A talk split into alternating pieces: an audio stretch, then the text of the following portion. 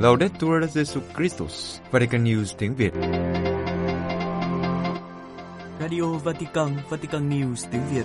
Chương trình phát thanh hàng ngày về các hoạt động của Đức Thánh Cha, tin tức của Tòa Thánh và Giáo hội Hoàn Vũ được phát 7 ngày trên tuần từ Vatican và Roma. Mời quý vị nghe chương trình phát thanh hôm nay, Chủ nhật ngày 4 tháng 2 gồm có Trước hết là bản tin, Tiếp đến là lá thư Vatican. và cuối cùng là mục bước từng bước truyện công giáo. Bây giờ kính mời quý vị cùng Vũ Tiên và Phượng Hoàng theo dõi tin tức. Vatican, sáng thứ Sáu ngày mùng 2 tháng 2, Đức Thánh Cha tiếp phái đoàn Liên đoàn Quốc gia Ý Trung Quốc. Ngài mời gọi mọi người tiếp tục dấn thân quảng đại trong sự đón tiếp và huynh đệ. Mở đầu bài nói chuyện, Đức Thanh Cha cảm ơn phái đoàn 50 người đã đến thăm Tòa Thánh nhân dịp kỷ niệm 10 năm thành lập Liên đoàn Quốc gia Ý Trung Quốc và dịp mừng Tết Nguyên đán. Ngài nhìn nhận những hoạt động hữu ích của liên đoàn như tổ chức các sự kiện dịp Tết, ủng hộ nhiều sáng kiến đối thoại Ý và Trung Quốc, giải quyết các thách đố liên quan đến hội nhập văn hóa, giáo dục và các giá trị xã hội được chia sẻ. Về điểm này, Đức Thanh tra bày tỏ đánh giá cao và khuyến khích mọi người tiếp tục con đường đang thực hiện và không ngừng theo đuổi mục tiêu này với sự dấn thân quảng đại để sự hiểu biết lẫn nhau giữa hai cộng đồng có thể góp phần tăng cường sự đón tiếp và tình huynh đệ. Trong dịp này, Đức Thanh Cha cũng cảm ơn Viện Võ thuật Trung Quốc Vechenli với các điệu nhảy múa dân gian lấy cảm hứng từ sư tử và rồng mà theo truyền thống Trung Quốc thể hiện mong ước một năm mới vạn sự tốt lành. Ngài nói thêm, như chúng ta đã biết, những người nhào lộn chuyên thực hiện các bài biểu diễn táo bạo rất nguy hiểm. Tôi chúc anh chị em luôn biết chấp nhận rủi ro trên con đường đối thoại, trở thành những người nhào lộn cho hòa bình và tình huynh đệ. Cuối cùng, Đức Thanh Cha nói, Ngài đồng hành với liên đoàn bằng lời cầu nguyện và xin mọi người cũng cầu nguyện cho Ngài. Đức Thánh Cha tiếp các chúng sinh của Tổng giáo phận Madrid, Tây Ban Nha. Thứ Bảy ngày 3 tháng 2, Đức Thanh Cha đã tiếp các chủng sinh của Tổng giáo phận Madrid, Tây Ban Nha. Ngài nhấn mạnh rằng, thinh lặng, cầu nguyện, chay tịnh, sám hối và khổ chế là cần thiết để giải thoát chúng ta khỏi những thứ biến chúng ta thành nô lệ và để hoàn toàn thuộc về Thiên Chúa. Đức Thánh Cha nhắc lại những lời của Thánh Manuel González, người Tây Ban Nha, nói về tầm quan trọng của thánh thể trong đời sống của các chúng sinh. Chúa Giêsu là nhà sư phạm kiên nhẫn, nghiêm khắc, dịu dàng và kiên quyết theo những gì chúng ta cần trong sự phân định. Bởi vì Chúa Giêsu biết chúng ta hơn chính chúng ta biết mình. Người chờ đợi, khuyến khích và nâng đỡ chúng ta trong suốt hành trình. Đó là sự khích lệ lớn nhất cho chúng ta, vì chúng ta đã dành cả cuộc đời để theo người. Về vấn đề kỷ luật trong chủng viện, Đức Thánh Cha nói, cầu nguyện trước thánh thể mỗi sáng giúp chúng ta suy tư về tính tầm thường của những ý tưởng thế gian của chúng ta. Đấng vô biên đã trao ban hoàn toàn chính mình trở thành một ân ban trong tay tôi. Trước khi lãnh nhận Chúa Giêsu thánh thể, người hỏi tôi, con đã làm hòa với anh em chưa? Con có đang mặc trang phục của bữa tiệc không? Con có sẵn sàng bước vào bữa tiệc đời đời chưa? Theo Đức Thánh Cha, sự phân định, khoa học và sự canh chừng là những điều quan trọng, nhưng sẽ vô ích nếu không có sự khổ chế. Cần phải đi vào sa mạc để Chúa nói với tâm hồn chúng ta. Nếu nơi này chứa đầy những thứ thế gian, những thứ có thể được gọi là tôn giáo, thì Thiên Chúa không thể tìm được một chỗ. Chúng ta cũng sẽ không nghe được khi người gõ cửa. Vì thế, thinh lặng, cầu nguyện, trai tịnh, sám hối, khổ chế là cần thiết để giải thoát chúng ta khỏi những thứ biến chúng ta thành nô lệ cho chúng và để chúng ta hoàn toàn thuộc về Thiên Chúa. Cuối cùng, Đức Thánh Cha mời gọi, hãy tin tưởng vào đấng đã kêu gọi các con thực hiện nhiệm vụ tốt đẹp này và hãy phủ phục thờ lại để với sự ngoan ngùi chúng ta có thể xây dựng đền thờ Chúa nơi mỗi người và nơi cộng đoàn các con. Đức Thanh Cha nói rằng kiến thức phát triển qua việc chia sẻ với người khác. Vatican nhân kỷ niệm 425 năm thành lập, các học sinh, giáo viên và phụ huynh trường Rotondi di Gola ở Milan của Ý đã được Đức Thánh Cha tiếp kiến vào sáng thứ Bảy ngày mùng 3 tháng 2. Ngài mời gọi mọi người biết thay đổi để thích nghi, nhưng luôn trung thành với căn tính và sứ mạng của mình.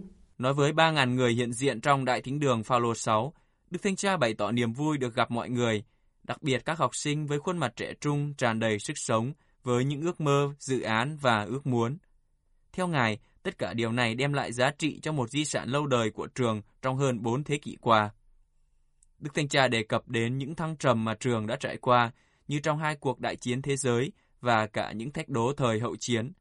Mặc dù khó khăn, nhưng trường vẫn đứng vững cho tới nay, trở thành trường công giáo tư thục lâu đời nhất của Ý. Ngài nói, điều này chứa đựng một thông điệp quan trọng mà tôi muốn mời gọi anh chị em suy nghĩ. Cần phải biết thay đổi để luôn trung thành với căn tính và sứ mạng của mình. Đức Thanh Cha khuyến khích mọi người dấn thân tích cực với các hoạt động của trường học, nhưng luôn có tinh thần cởi mở với những điều mới. Đặc biệt tìm kiếm sự thật trong mọi việc, không để mình bị ảnh hưởng bởi những mốt thời đại hay lối suy nghĩ thông thường, bởi sự ưa thích hoặc đồng thuận của những người theo dõi. Những điều có thể lấy đi sự tự do của chúng ta. Đồng thời khi cần thiết, chúng ta đừng ngại thay đổi và đón nhận những ý kiến cũng như những lối suy nghĩ khác với mình trong mọi điều cần thiết. Ngài mời gọi các học sinh, giáo viên và phụ huynh của trường hãy là những người yêu mến sự thật và luôn sẵn sàng lắng nghe. Đức Thanh Cha nói, Chúa Giêsu dạy chúng ta rằng sự thật sẽ giải phóng chúng ta, và người nói điều này với những người đang nỗ lực đón nhận cách đọc Kinh Thánh mới, bởi vì trên thực tế, chúng ta chưa hiểu biết Kinh Thánh đủ. Ngài giải thích thêm rằng chính sự thiếu hiểu biết sinh ra lòng lo sợ và lòng lo sợ sinh ra thái độ bất khoan dung. Cần phải học như một đội. Thực ra, kiến thức phát triển qua việc chia sẻ với người khác. Người ta học để lớn lên, và lớn lên có nghĩa là cùng nhau trưởng thành và đối thoại. Đối thoại với Thiên Chúa, với giáo viên và các nhà giáo dục khác, đối thoại với cha mẹ, đối thoại với nhau và cả những người có suy nghĩ khác với chúng ta, để luôn học hỏi những điều mới và cho phép mọi người trao ban hết khả năng của mình. Đức Thanh Cha kết thúc bài nói chuyện với lời cảm ơn mọi người đã đến thăm Vatican và sự dân thân của họ trong việc phát triển cộng đoàn giáo dục. Ngài khích lệ các giáo viên và học sinh tiếp tục bảo vệ và làm cho di sản đã được lãnh nhận được thích nghi với thời đại. Sáng kiến đọc kinh Mân Côi như hành động chống lại một thế giới không có Thiên Chúa. Tây Ban Nha, thứ Bảy ngày 3 tháng 2, Ban tổ chức sáng kiến Kinh Mân Côi ở Ferraz đã tổ chức chuỗi Mân Côi quốc tế mở rộng lần thứ ba, bao gồm các thành phố khác nhau ở Tây Ban Nha và các quốc gia khác. Sau các cuộc kêu gọi được tổ chức vào ngày 8 tháng 12 năm ngoái, lễ Đức Mẹ vô nhiễm nguyên tội, và ngày 6 tháng 1 năm nay, như một hành động chống lại một thế giới không có Thiên Chúa. Nhân dịp này, các tín hữu tham gia tại 71 thành phố ở 16 quốc gia trải rộng khắp năm châu lục. Ngoài Tây Ban Nha, người dân từ Đức, Úc, Chile, Colombia, bờ biển Nga, Hoa Kỳ, Ireland, Bắc Ireland, Nhật Bản, Manta, Mexico, Peru, Ba Lan, Qatar, Vương quốc Anh và Venezuela cũng tham gia sáng kiến này. Một nhóm người ở Brazil, Ecuador và Paraguay cũng sẽ tham gia sáng kiến đọc kinh Minh Côi trực tuyến. Ông Jose Andres Calderon, người cổ võ những lời kêu gọi này, nhấn mạnh trong một tuyên bố gửi tới giới truyền thông rằng cầu nguyện bằng kinh mân Côi là hành động nổi loạn lớn nhất có thể xảy ra, chống lại điều được định nghĩa là một thế giới không có Thiên Chúa, như được viết trong bản tuyên ngôn, cũng được đọc vào cùng ngày thứ Bảy mồng 3 tháng 2. Bản tuyên ngôn nói rằng, lần đầu tiên trong lịch sử các nền văn minh, một kế hoạch có hệ thống và có ý thức đã được sắp xếp để xây dựng một thế giới không có Thiên Chúa, và tố cáo rằng, cuối cùng, nó nhằm mục đích tiêu diệt ý thức tôn giáo của con người. Tuyên bố khẳng định rằng, có một chiều kết đức tin công khai mà chúng ta không thể từ bỏ, Chúng ta không được cam chịu giam mình trong đền thờ và trong nhà để thể hiện sự thờ phượng Thiên Chúa. Theo nghĩa này, lời cầu nguyện là vũ khí quan trọng và hiệu quả nhất mà các Kitô hữu có. Cuối cùng, tuyên ngôn khẳng định rằng sáng kiến này là ngọn hải đang hy vọng trong nỗi thống khổ hiện sinh mà chúng ta đang phải chịu đựng và khuyến khích kiên trì trong cuộc chiến để đảm bảo rằng thông điệp của Chúa Kitô một lần nữa hiện diện trong trái tim nhân loại.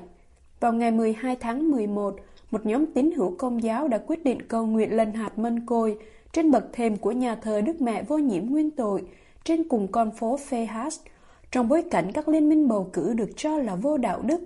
Sau đó, vào ngày 8 tháng 12, lời kêu gọi lần đầu tiên được thực hiện ở cấp quốc gia để lần hạt mân côi với sự tham gia của người dân từ các quốc gia khác. Vào ngày đó, Quyết định tập họp đọc kinh mân côi của người dân vào các ngày thứ bảy đầu mỗi tháng đã được công bố và đã diễn ra lần đầu tiên vào ngày mồng 6 tháng 1. Các giám mục Ấn Độ nói về vấn đề bạo lực chống lại Kitô hữu nước này. Ấn Độ, Phát biểu trước các giám mục Ấn Độ tham dự đại hội lần thứ 36 của Hội đồng Giám mục Ấn Độ được tổ chức tại Bangalore, Đức Tổng giám mục Leopoldo Chindeli, sứ thần tòa thánh tại Ấn Độ nói rằng giáo hội có vai trò quan trọng trong việc bảo vệ người nghèo và ủng hộ quyền tự do tôn giáo. Trong bài phát biểu về chủ đề chính của cuộc họp, phản ứng của giáo hội đối với tình hình chính trị xã hội ở Ấn Độ, sứ thần tòa thánh tại Ấn Độ nói rằng giáo hội có thể đóng một vai trò quan trọng trong việc hình thành tính cách đạo đức của xã hội. Để bảo vệ phẩm giá con người, trách nhiệm tập thể phải được đề cao, nền kinh tế phải phục vụ người dân chứ không phải ngược lại. Phải có tiền liên đới đối với mọi người, đặc biệt là đối với người nghèo. Ngài gián tiếp nói đến sự bất bình đẳng kinh tế của Ấn Độ khi phần lớn trong số 1,43 tỷ dân của Ấn Độ sống trong cảnh nghèo đói, bất chấp sự bùng nổ kinh tế của đất nước. Đề cập đến cuộc xung đột sắc tộc đẫm máu vẫn còn gia dạng ở bang Manipur, giáp biên giới Myanmar, Đức Tổng giáo mục Girelli cho biết, để xây dựng hòa bình, điều cần thiết lúc này là giải quyết tận gốc rễ nguyên nhân về cuộc xung đột và phát triển một nền văn hóa hòa bình chạm tới lương tâm của người dân. Như một gợi ý cụ thể cho giáo hội, Đức Tổng giáo mục Girelli chỉ ra rằng do cuộc tổng tuyển cử sắp đến gần, tất cả các Kitô hữu có quyền bầu cử nên được thúc đẩy để thực hiện quyền bầu cử đó, vì đây là một nghĩa vụ quan trọng. Ngài nói rằng, khi bỏ phiếu, phải xác nhận rằng người đại diện sẽ tôn trọng tự do tôn giáo, bảo vệ phẩm giá con người và thúc đẩy tiến trình dân chủ. Quý vị vừa theo dõi bản tin ngày 4 tháng 2 của Vatican News tiếng Việt. Vatican News tiếng Việt Chuyên mục Lá thư Vatican Công giáo Đức trước nạn lạm dụng tính dục trẻ em trong tin lành Đức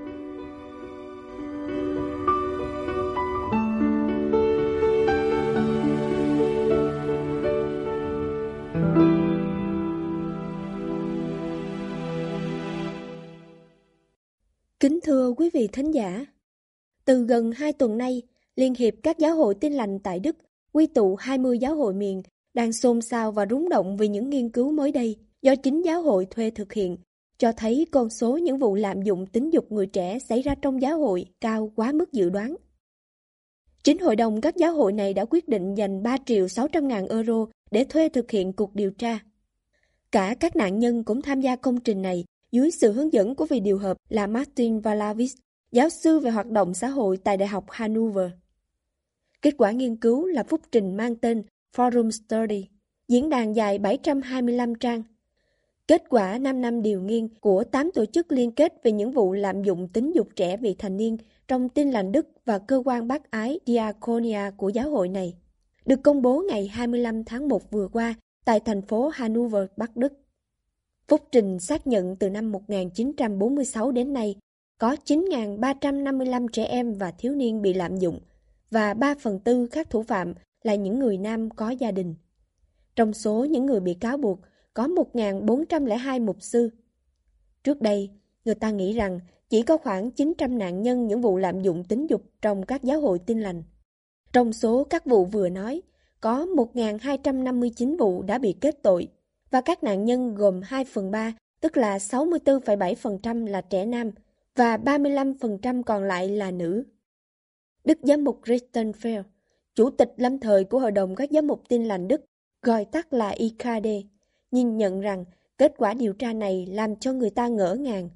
Phúc trình cho thấy rõ tên giấy trắng mực đen rằng bạo lực nguy hiểm và tàn bạo khiến các trẻ em trở thành nạn nhân của một bất công khôn tả với thương tích trầm trọng trong thể xác và tâm hồn, và đôi khi gây hậu quả suốt đời. Giáo hội tin lành Bắc Đức đã thất bại tỏ tường. Có nhiều phản ứng trong giáo hội tin lành và cả công giáo Đức cũng như nước ngoài trước phúc trình Forum Study vừa nói. Nhiều người đặc biệt chú ý đến việc bản phúc trình cho rằng vị thế đặc biệt về quyền bính của giáo sĩ trong tin lành là một lý do tạo nên nhiều tội ác như thế cũng như việc phản ứng yếu kém của giáo hội trong việc tương tác với những người bị tổn thương. Nhưng nhiều người khác không đồng ý về những nhận định này.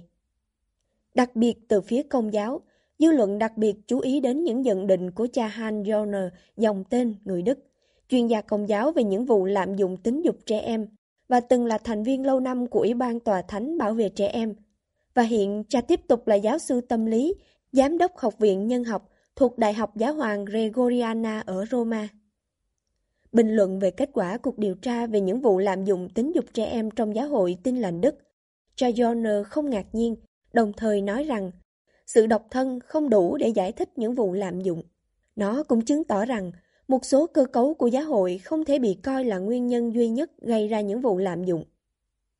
Trong cuộc phỏng vấn dành cho hãng tin công giáo Đức KNA, truyền đi hôm 28 tháng 1 vừa qua, Cha nhận xét rằng Trong thực tế, người ta biết sự lạm dụng tính dục không phải là một vấn đề riêng của công giáo và cơ cấu của giáo hội công giáo. Sự độc thân không thể bị coi là nguyên nhân duy nhất gây ra lạm dụng. Theo cha, điều quyết định hơn chính là cách thức sử dụng quyền bính và điều rất quan trọng là suy nghĩ về những gì tạo điều kiện cho sự lạm dụng tính dục trong giáo hội công giáo, cũng như những gì cản trở thông báo, cách thức cần sử dụng để chữa trị. Thật là điều quá hẹp hòi khi nghĩ rằng nếu các linh mục được lập gia đình hoặc để cho các phụ nữ cai quản giáo hội thì sẽ ngăn ngừa được những lạm dụng như thế. Tình trạng phức tạp nhiều hơn. Như một ví dụ, Joyner trưng dẫn trường hợp của Thụy Sĩ. Giáo hội công giáo tại đây đã cho thực hiện một cuộc điều tra và công bố hồi tháng 9 năm ngoái, cho thấy từ những năm 1950, có hơn 1.000 vụ lạm dụng tính dục trẻ em. Điều đáng để ý là tại Thụy Sĩ, từ lâu, các giáo dân có rất nhiều quyền hạn so với giáo hội tại những nơi khác. Do vậy, có nhiều giáo dân lãnh đạo vẫn không ngăn cản những vụ lạm dụng và những hoạt động che đậy. Cha Joner nói thêm rằng, tôn giáo luôn có giá trị đối nghịch. Nó có thể ngăn cản bạo lực và lạm dụng, nhưng cũng có thể khích lệ những hành động ấy. Những lạm dụng không phải chỉ là do chính các cơ chế. Chẳng vậy, người ta sẽ phải đòi hỏi bãi bỏ cơ chế gia đình vì chính trong các gia đình là nơi có nhiều lạm dụng nhất. Tất cả các cơ chế, tổ chức và tất cả các hệ thống của con người đều dễ bị tổn thương vì những lạm dụng. Vì thế, cần phải có những quy luật rõ ràng, minh bạch và tuân giữ các quy luật đó. Dựa trên kinh nghiệm lâu năm trong việc chống lại những vụ lạm dụng, Jahan Joner gợi ý vài điều cho các vị lãnh đạo Liên hiệp các giáo hội tin lành Đức. Theo cha, điều rất quan trọng là dành chỗ cho các nạn nhân để họ được nói lên những lo âu, quan tâm của họ. Đừng đề cập vấn đề bằng cách nghĩ rằng ban lãnh đạo giáo hội đã biết những người liên hệ muốn gì và điều gì là tốt đẹp nhất cho họ. Chẳng vậy, sẽ không mang lại sự chữa lành nội tâm thực sự. Một điều khác cho Jono đề nghị, đó là chẳng ít gì khi nói với các nạn nhân. Tất cả chúng ta là anh chị em với nhau, chúng ta phải tha thứ cho nhau. Dĩ nhiên, tha thứ là đặc điểm của Kitô giáo, nhưng trước khi tha thứ, cần có công lý. Trước tiên, cần có sự nhìn nhận tội lỗi và đào sâu vấn đề này. Tiếp đến, cha khuyên các giáo hội tin lành Đức hãy cứu xét môi trường của mình để xem những gì đã tạo sự dễ dàng cho sự che đậy, ém nhẹ những vụ lạm dụng. Cha đặc biệt nói đến nhà xứ của các giáo xứ tin lành với những cơ cấu riêng. Tuy rất khác với công giáo, nhưng dường như có một thứ văn hóa im lặng trong cả hai hệ thống công giáo cũng như tin lành. Ngoài ra, có sự thiếu rõ ràng trong việc phân chia thẩm quyền và trách nhiệm trong tin lành Đức. Mặc dù rất khác biệt, nhưng dường như về vấn đề này cũng giống trong công giáo. Nghĩa là trong trường hợp có những vụ tố cáo, người ta không hề biết rõ ai phải quyết định cái gì, khi nào và bằng cách nào. Sự kiện trách nhiệm không ngừng bị chuyển từ thẩm quyền này sang thẩm quyền khác, như thể tạo điều kiện dễ dàng cho sự che đậy những vụ lạm dụng. Những nhận định của cha Joner và kết quả cuộc điều tra về những vụ lạm dụng tính dục trong giáo hội tin lành Đức cũng ảnh hưởng tới con đường công nghị của công giáo Đức. Con đường này được Ủy ban Trung ương Giáo dân Công giáo Đức và Hội đồng Giám mục nước này phát động từ năm 2019, sau khi kết quả điều tra về những vụ lạm dụng tính dục trong Công giáo Đức được công bố. Kết quả cuộc điều tra đó do tổ hợp nghiên cứu gọi tắt là MSG Study tìm kiếm trong hơn 38.000 hồ sơ các nhân viên của giáo hội, nhất là các giáo sĩ công giáo, trong khoảng thời gian từ năm 1946 đến năm 2014. Phúc trình được đệ trình Hội đồng Giám mục Đức ngày 25 tháng 9 năm 2018. Theo đó, 4,4% giáo sĩ đã bị cáo buộc lạm dụng tính dục, tức là 1.670 người đã lạm dụng tính dục 3.677 trẻ em và thiếu niên trong đó 62,8% là trẻ nam. Từ kết quả đó, đa số thành viên Hội đồng Giám mục Đức và Ủy ban Trung ương Công giáo Đức đã quyết định khởi xướng điều gọi là con đường công nghị với chủ trương để tránh những vụ lạm dụng tình dục trẻ em vị thành niên như thế, cần phải cải tổ giáo hội trong bốn lĩnh vực, cũng là bốn diễn đàn của công nghị. Cải tổ việc thực thi quyền bính trong giáo hội, cụ thể là dân chủ hóa, vai trò của phụ nữ trong giáo hội, trong đó có việc cho phụ nữ chịu thánh chức. Cải tổ luân lý tính dục của giáo hội cho hợp thời, và sau cùng là thay đổi luật độc thân giáo sĩ. Giai đoạn đầu của con đường công nghị này đã kết thúc vào hồi tháng 2 năm ngoái và đang tiến hành việc lập Hội đồng Công nghị vào năm 2026. Trong đó, các giám mục cùng với các giáo dân điều hành giáo hội. Tòa Thánh đã nhiều lần cảnh giác trước hướng đi sai lầm của con đường này và nhất là chủ trương thành lập Hội đồng Công nghị để giáo dân cùng với các giám mục điều hành giáo hội. Người ta hy vọng phúc trình về những vụ lạm dụng trong tin lành được đưa ra ánh sáng, cũng giúp những người chủ trương con đường công nghị xét lại chủ trương và đường lối. Tin lành Đức có tất cả những điều mà con đường công nghị của công giáo Đức đang mong tiến tới.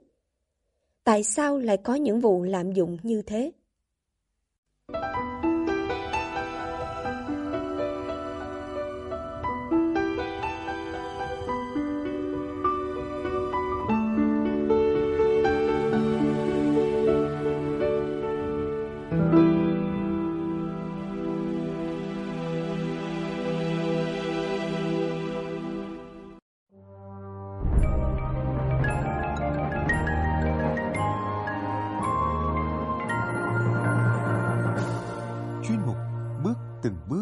Chuyện ngắn nhà đạo của Vatican News tiếng Việt.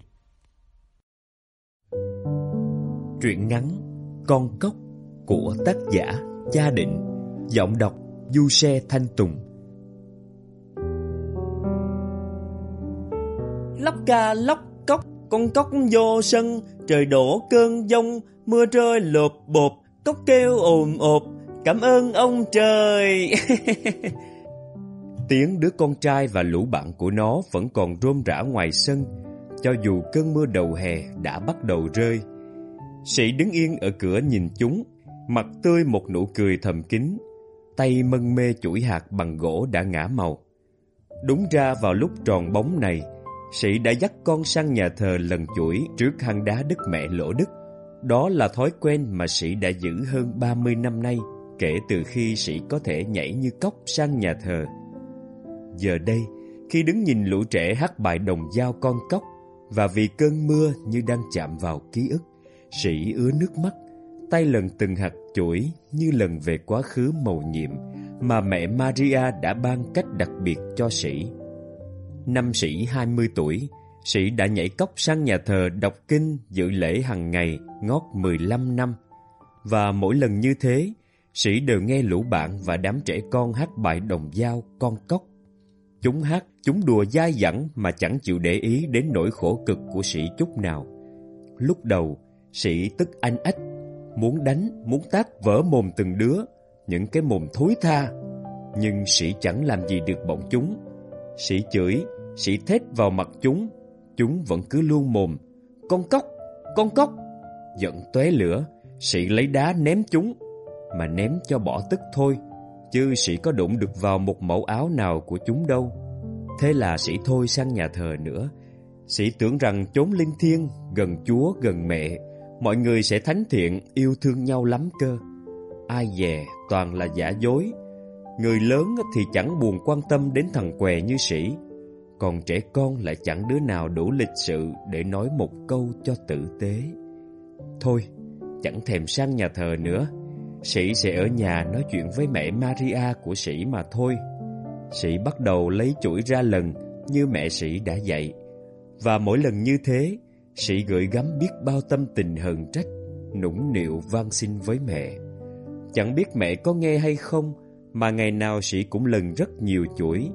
Sáng, trưa, chiều, tối, rảnh là Sĩ lấy tràng hạt ra lần. Càng lần hạt, Sĩ càng thấy mình nhẹ nhõm hơn, đáng yêu hơn, và bớt đi những tuổi hờn oán trách. Ngay cả trong giấc ngủ, dường như sĩ cũng lần hạt cùng mẹ. Cái giọng âm ấm cứ vang lên giữa đêm trường, mặc cho mẹ sĩ nhiều lần nhắc nhở. Và một trong những lần ấy, mẹ Maria đã dẫn sĩ đến trước hang đá trong sân nhà thờ vào một trưa mùa hè vắng lặng.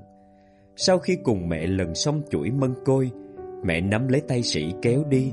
Sĩ đứng dậy, chân cẳng liền cứng cáp, sĩ nhảy nhót như nai rừng, sung sướng tràn ngập, sĩ hét lên, tỉnh giấc.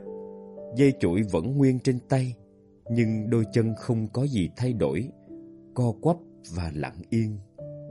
Tuy nhiên, chẳng hiểu vì sao, từ ngày đó, sĩ không chịu ở nhà nữa, không chịu nằm yên trên giường nữa. Sĩ bò ra sân giúp mẹ làm những việc lặt vặt. Đến giờ, sĩ sang nhà thờ đọc kinh dự lễ, mặc chúng bạn treo chọc. Và đến trưa, sĩ lại ngồi trước gốc cây si già trước hang đá lần chuỗi cùng mẹ và chờ đợi. Sĩ đã chờ đợi suốt 15 năm ròng. Trong những năm tháng chờ đợi ấy, sĩ không buồn, không giận nữa. Thay vào đó, lòng sĩ tràn đầy lạc quan và hy vọng. Sĩ không còn co mình ở nhà, nhưng nhảy ra khỏi ngõ, đòi được đi học, đi làm, dù rằng sĩ không được lành lặn như người ta. Đến trường, sĩ học rất giỏi, đầu óc minh mẫn sáng suốt hơn chúng bạn rất nhiều. Học hết cấp 1, sĩ lại lên cấp 2, cấp 3 rồi vào đại học. Đó là một chặng đường dài đầy khó khăn mà chỉ có mẹ Maria mới hiểu và cầu bầu cho sĩ. Có điều sĩ đi học muộn, 20 tuổi rồi mà mới học lớp 12. So với chúng bạn trong lớp, sĩ hơn chúng đến 3-4 tuổi, lớn hơn và giỏi hơn, cả lớp ai cũng mến yêu sĩ hết. Có một cô gái hàng ngày vẫn chở sĩ đến trường, đó là Đoan. Đoan không xinh như người ta, nhưng có duyên và gương mặt rất sáng.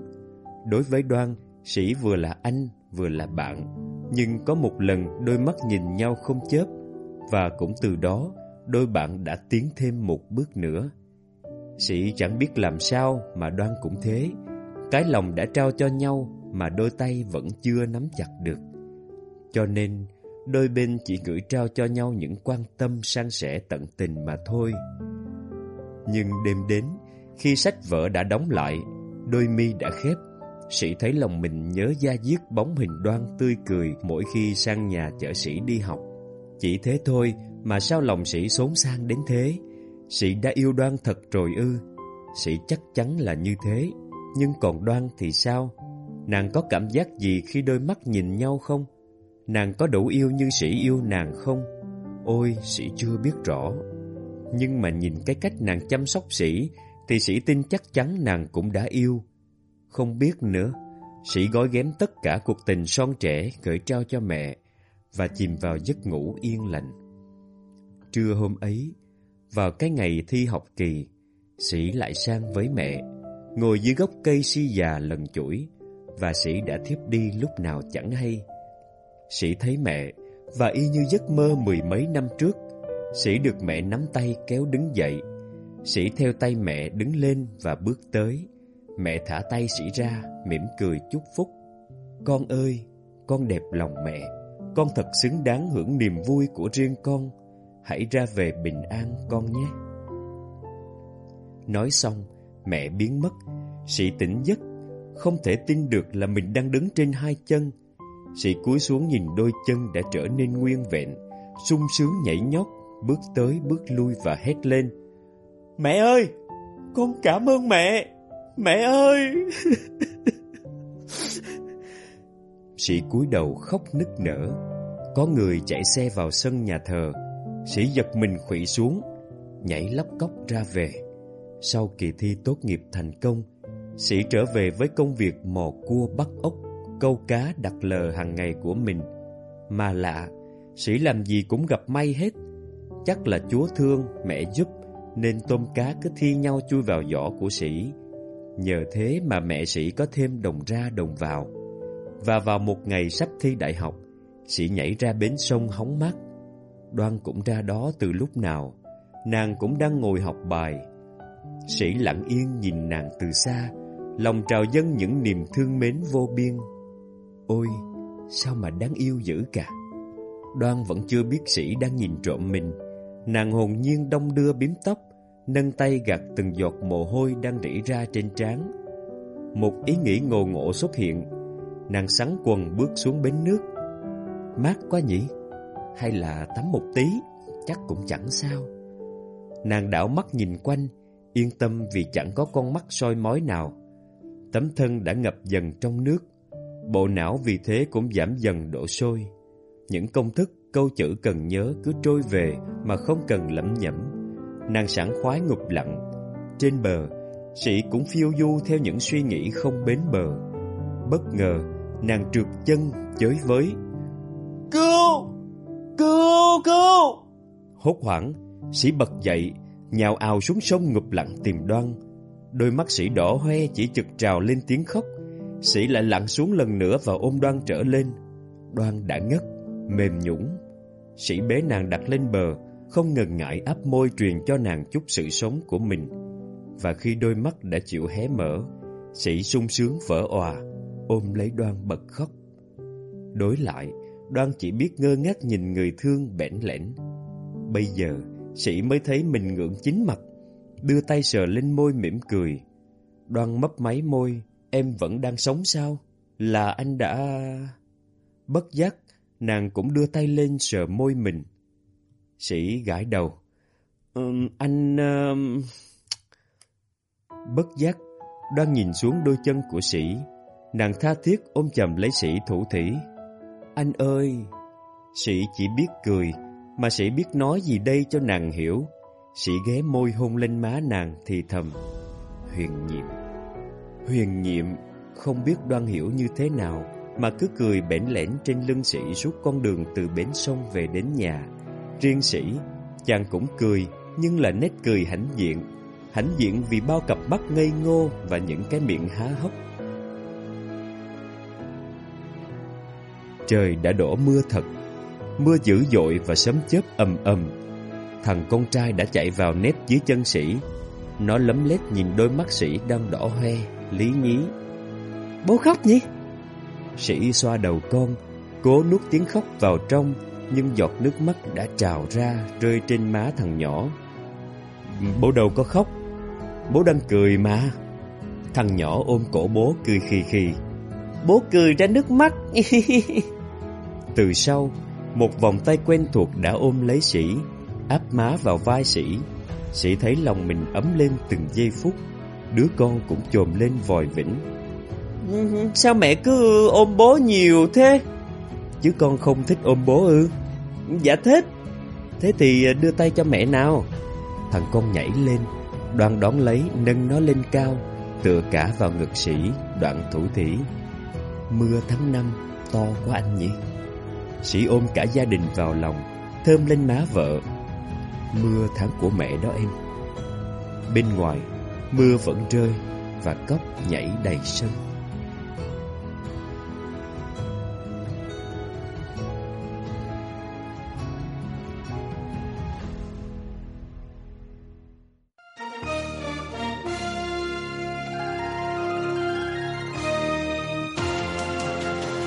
Cảm ơn quý vị đã chú ý lắng nghe chương trình Radio Vatican của Vatican News tiếng Việt. Xin Thiên Chúa chúc lành cho quý vị và toàn gia quyến. Laudetur Jesu Christus, ngợi khen Chúa Giêsu Kitô.